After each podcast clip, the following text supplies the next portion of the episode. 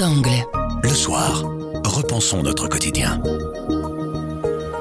Faut-il, oui ou non, continuer à soutenir militairement l'Ukraine? Pour la première fois, des avis différents divisent l'opinion publique, une divergence qui se ressent particulièrement au sein de la gauche. Après un an de guerre en Ukraine, deux manifestations ont eu lieu à Bruxelles, l'une samedi en soutien à l'Ukraine et à sa résistance, et l'autre dimanche pour défendre la paix et un cessez-le-feu. Je m'appelle Camille Petou et je suis avec David Copy. Il est journaliste au service politique et il nous explique ce que ces deux manifestations disent du débat politique.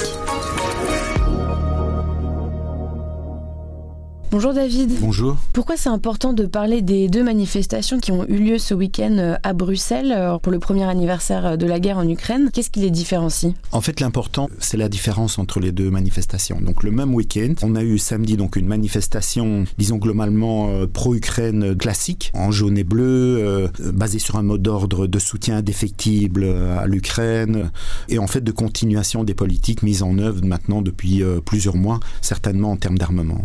Le dimanche a eu une autre manifestation à l'appel d'une série d'associations. Un autre mot d'ordre, la condamnation de l'invasion de la Russie et le soutien à l'Ukraine, à la résistance ukrainienne, mais aussi un accent mis sur euh, la nécessité maintenant à ce stade de mettre en œuvre des négociations, de tenter tout au moins de rassembler euh, les partis euh, autour d'une même table quelque part.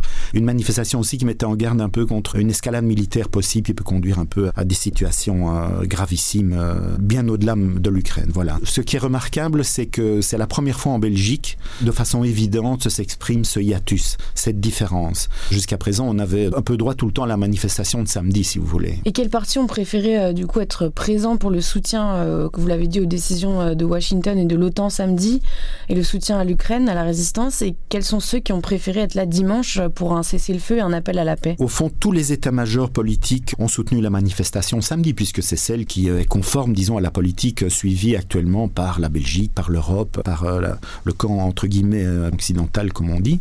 Donc tous les états-majors des partis politiques, sauf euh, le PTB, c'est l'exception si vous voulez, ils ont un, positionnement sur la guerre légèrement décalé depuis le début d'ailleurs, avec une condamnation certes de l'invasion russe, mais sur le même pied une condamnation. Il cible très fort l'OTAN et le camp occidental dans le même temps. Voilà. En revanche, le dimanche, la manifestation avait lieu à l'appel euh, d'associations et d'organisations. Des associations pour la paix, comme le CNAPD. Il y avait une multitude hein, d'associations. Euh, le Greenpeace, euh, aussi des organisations syndicales, la FGTB appelée à manifester dimanche. Au sein même des formations politiques, certaines organisations comme le mouvement des jeunes socialistes au sein du Parti socialiste. Voilà un peu les deux formations présentes. Donc principaux partis de gauche étaient euh, absents dimanche. Est-ce qu'on peut euh, dire qu'une rupture s'est créée au sein de la gauche ou euh, en tout cas qu'un débat est né? Le débat était latent, si vous voulez. Il a émergé, je pense, avec cette manifestation dimanche, puisqu'en effet, les états-majors des partis politiques, on pense à gauche du côté progressiste, au PS et à Écolo, communiquaient en faveur de la manifestation de samedi.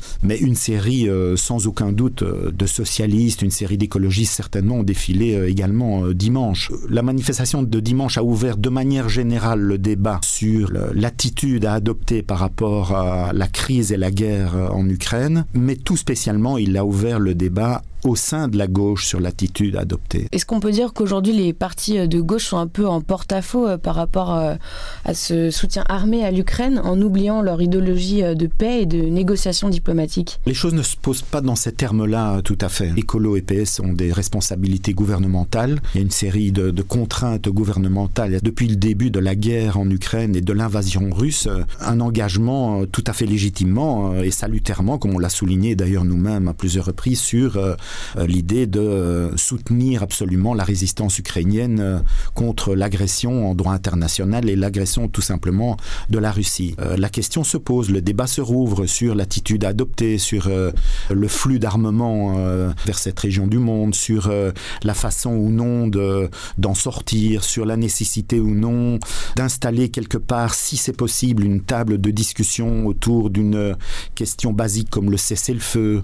Et on peut s'interroger, certains s'interrogent, en l'occurrence à gauche, sur ce qui apparaît comme une absence d'initiative de paix manifeste d'une certaine envergure émanant par exemple de l'Union européenne qui n'a pas eu lieu jusqu'à présent. Donc on peut s'interroger à ce propos. Ce débat existe, je veux dire, euh, le soutien à l'Ukraine n'est pas remis en cause, mais le débat sur euh, la gestion des opérations et peut-être la nécessité à un moment de pousser l'arme diplomatique, on en parle déjà beaucoup dans certains pays. En Belgique, ce n'était pas le cas. Maintenant, c'est un peu plus.